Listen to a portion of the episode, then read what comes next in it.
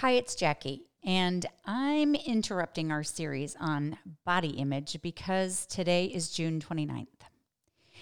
And I just needed to share from my mother's heart about a mother's heart, something that I didn't know that I do now, and maybe you want to know too. Welcome to the Jackie Always Unplugged podcast, where we're having off the record conversations.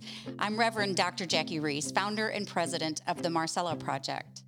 As a pastor, preacher, and thought leader, I've walked with women of faith for decades and had thousands of conversations about what women encounter solely because they are women. At work, family, their faith, with relationships, sex, the church, their bodies, and Jesus. On this podcast, we're going to be asking hard questions, dealing with real issues, and revisiting scripture with a new lens. These conversations are going to put words to your female experience. They're going to ennoble you as Jesus intended and encourage you to bring your full self to the table. It's here we're going to reshape our view.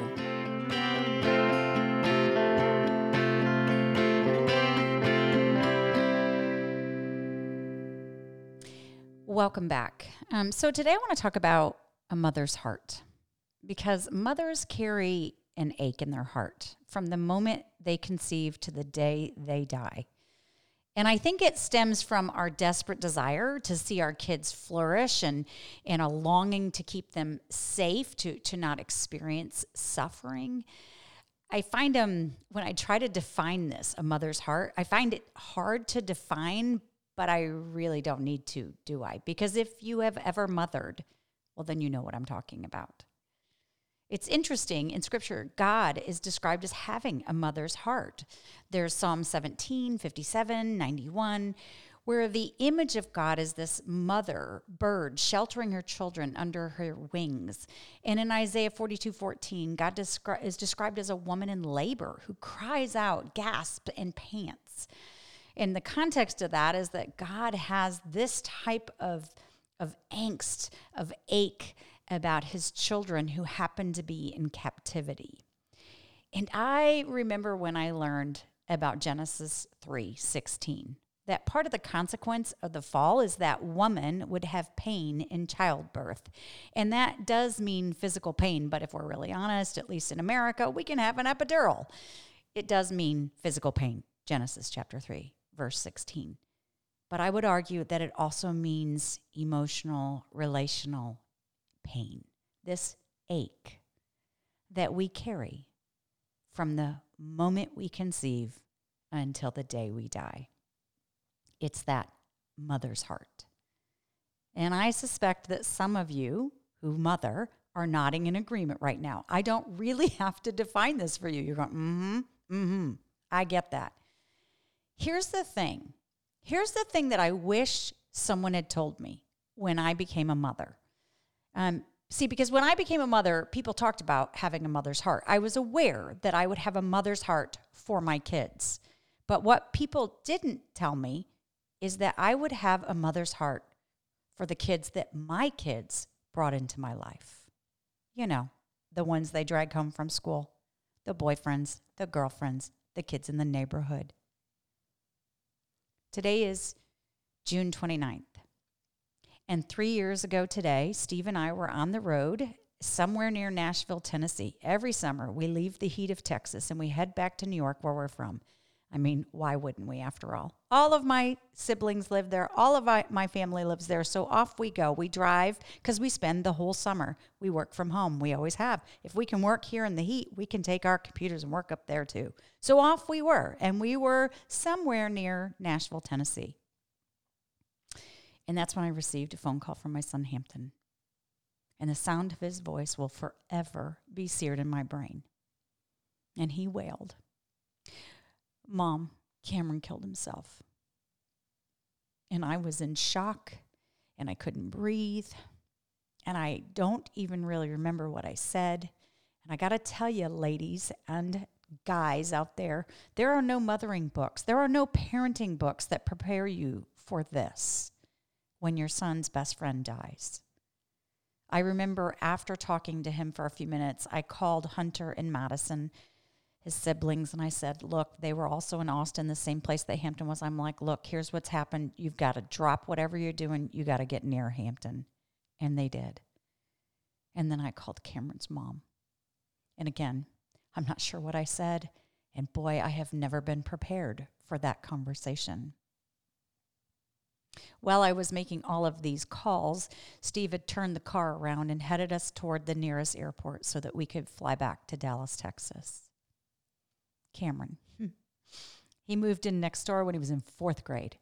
And he and Hampton became best friends instantly. From the moment that Cameron stepped out of the car, it was like they were bonded together. He was in and out of our home all of those years up until, well, June 29th. Cameron was like a fourth child to me. He and Hunter, my other son, were college roommates. And while in college, Cameron's high school girlfriend died in a car wreck. And I was the one that had to call and tell him. I was the one that had to call him and give him that news. And I will never forget when all of the kids came home from college and gathered for that funeral. And they were in my living room and kitchen. And Cameron, I saw him. I remember watching him. He stood numb by the refrigerator. Cameron and my boys established a Sunday meal ritual while in college, and it lasted all the way till, well, June 29th.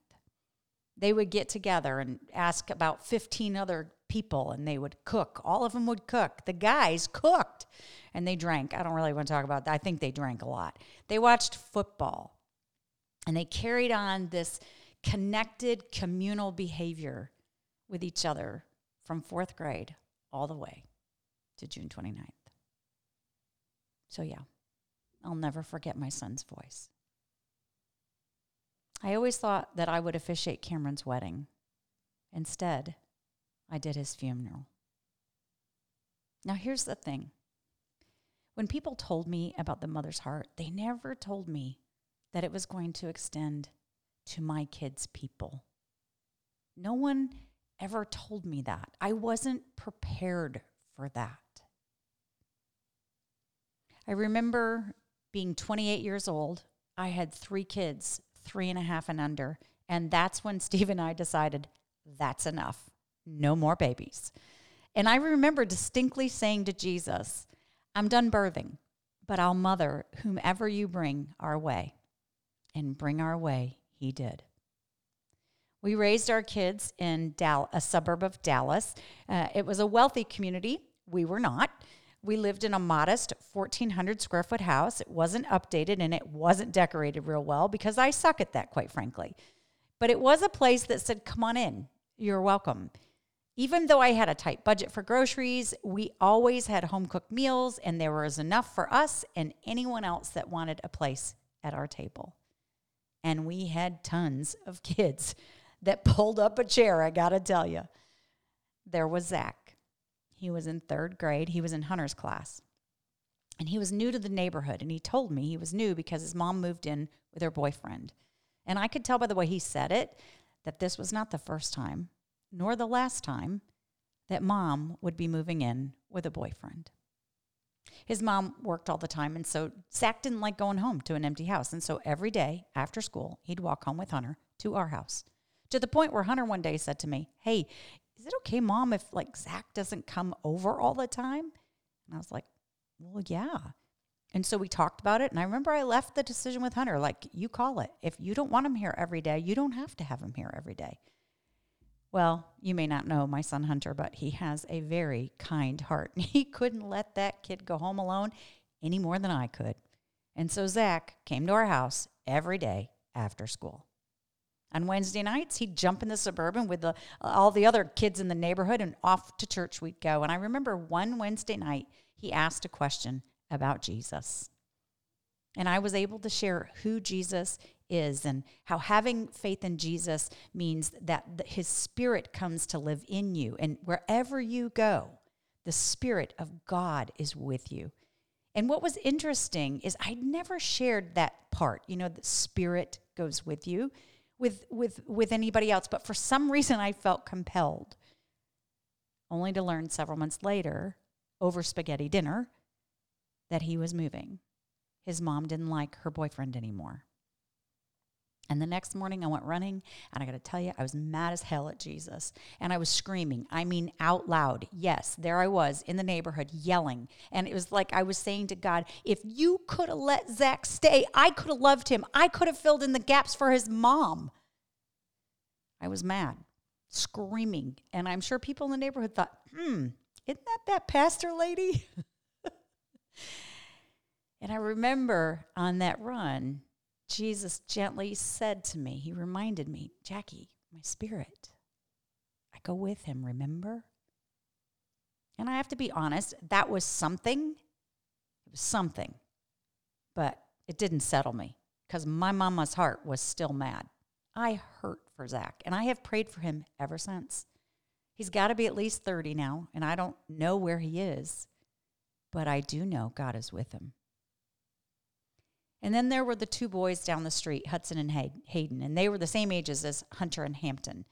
And Hudson became a regular at our house. He would slug through the front door and plop himself down in the kitchen table before he went out to the back room to hang out with the rest of the gang. Often I would be working at that kitchen table, you know, because I was in the middle of a full time job and a dissertation. Nope, he'd just plop himself down, start chatting.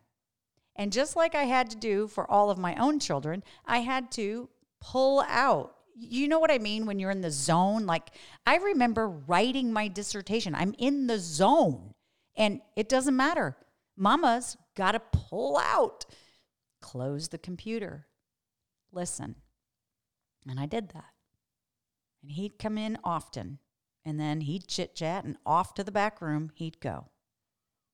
Well, one day his mom called and her voice was quivering, and I knew that was bad news. Her ex husband, Hudson's dad, had a seizure while driving, hit a tree, and he was in the hospital, dying. Could we come? So I got the kids out of school. Steve had just flew in from Africa. I picked him up at the airport and off to the emergency room we went. I hate death. I hate what it does to those who are left behind. And for the next few weeks, Hudson and all the boys in our neighborhood huddled up in our back room. And one evening, while they were hanging out there, um, just for a moment, I stepped in and I asked Hudson if he had gotten anything out of his dad's house. You know, remember to remind himself about his dad. And he said, nah, he didn't really think he needed to do that. I said, I think you're going to want something. Trust me. You're going to want something. A few weeks later, he showed me his dad's pocket watch. I suspect he still has it, and he's 30.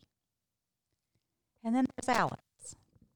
Not his real name, um, but I don't want to give his name. I don't want to give him away. Alex. He's nervously twirling on my kitchen stool. He came over often and would sit there while I cooked. But this time I could tell he had something on his mind. And sure enough, he did.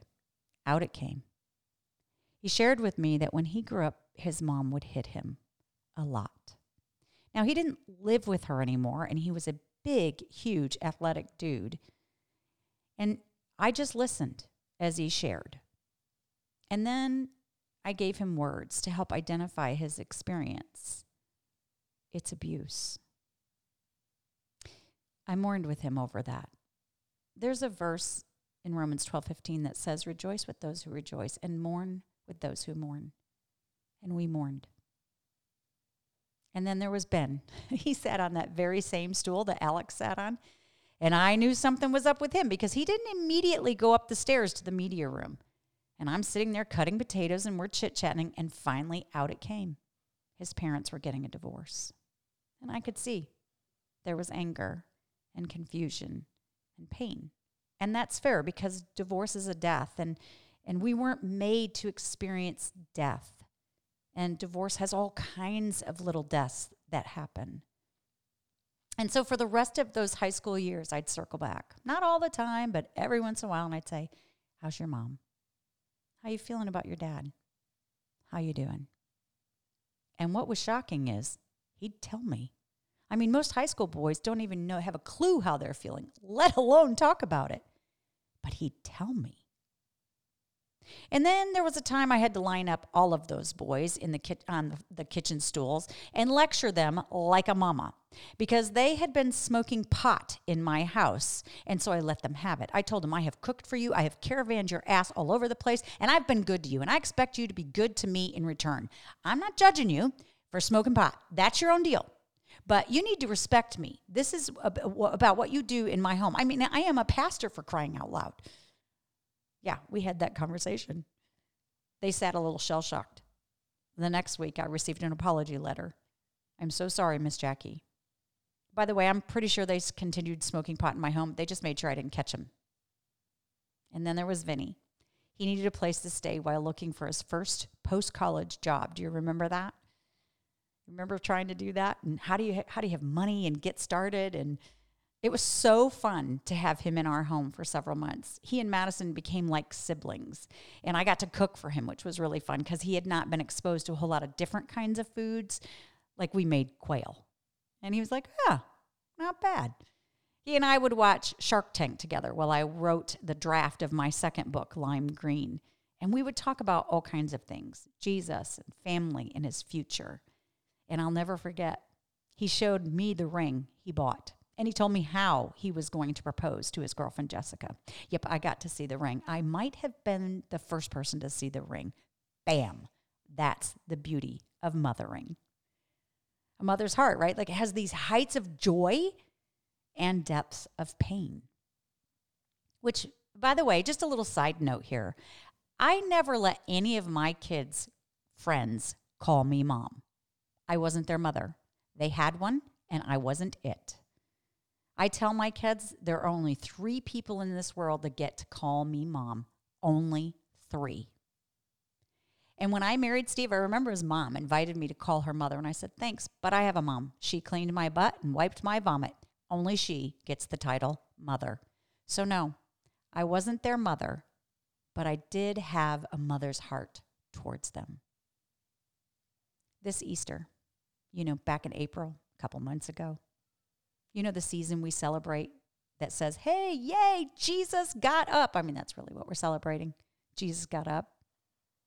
This Easter, I experienced a resurrection moment.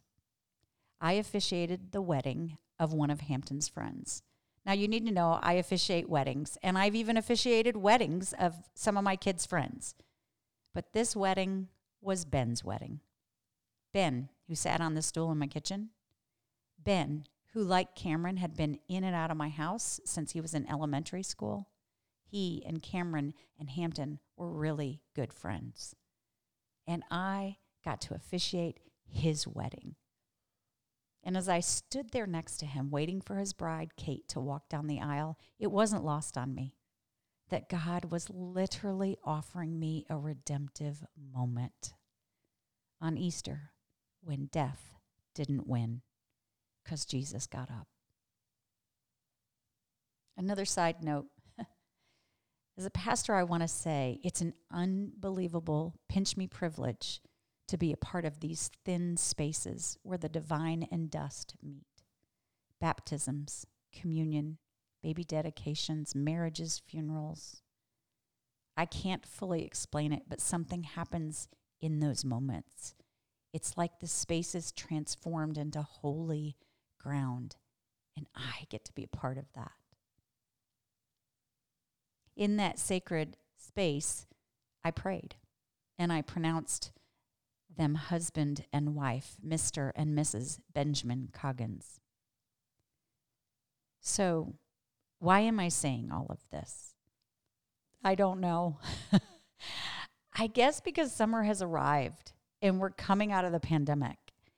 And I know so many of you are going to go on family vacations where your kids ask if their friends can come, or you're going to be carting your kids and their friends around, or the neighborhood kids are going to show up in your backyard or at your kitchen table.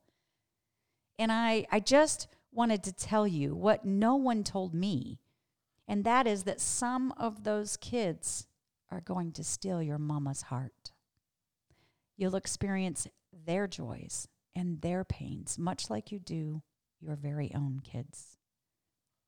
And I want to remind you as you walk with these kids, not just through elementary school or junior high or high school, but college and post grad, all the way into adulting. That some things can't be fixed, they can only be carried. God has given you the privilege to carry these kids, yours, and those they bring into your life. So thank you in advance for having a mother's heart, for being so much like our God.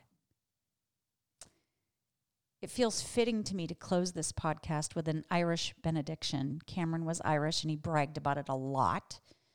So I said this benediction at his funeral, and it's what I want to leave you with too. May the road rise to meet you. May the wind be always at your back.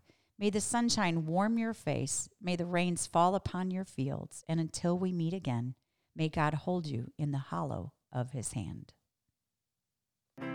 Hey, if you've enjoyed this conversation, then hop on over to themarcellaproject.com and sign up for our email or check out some of our other resources.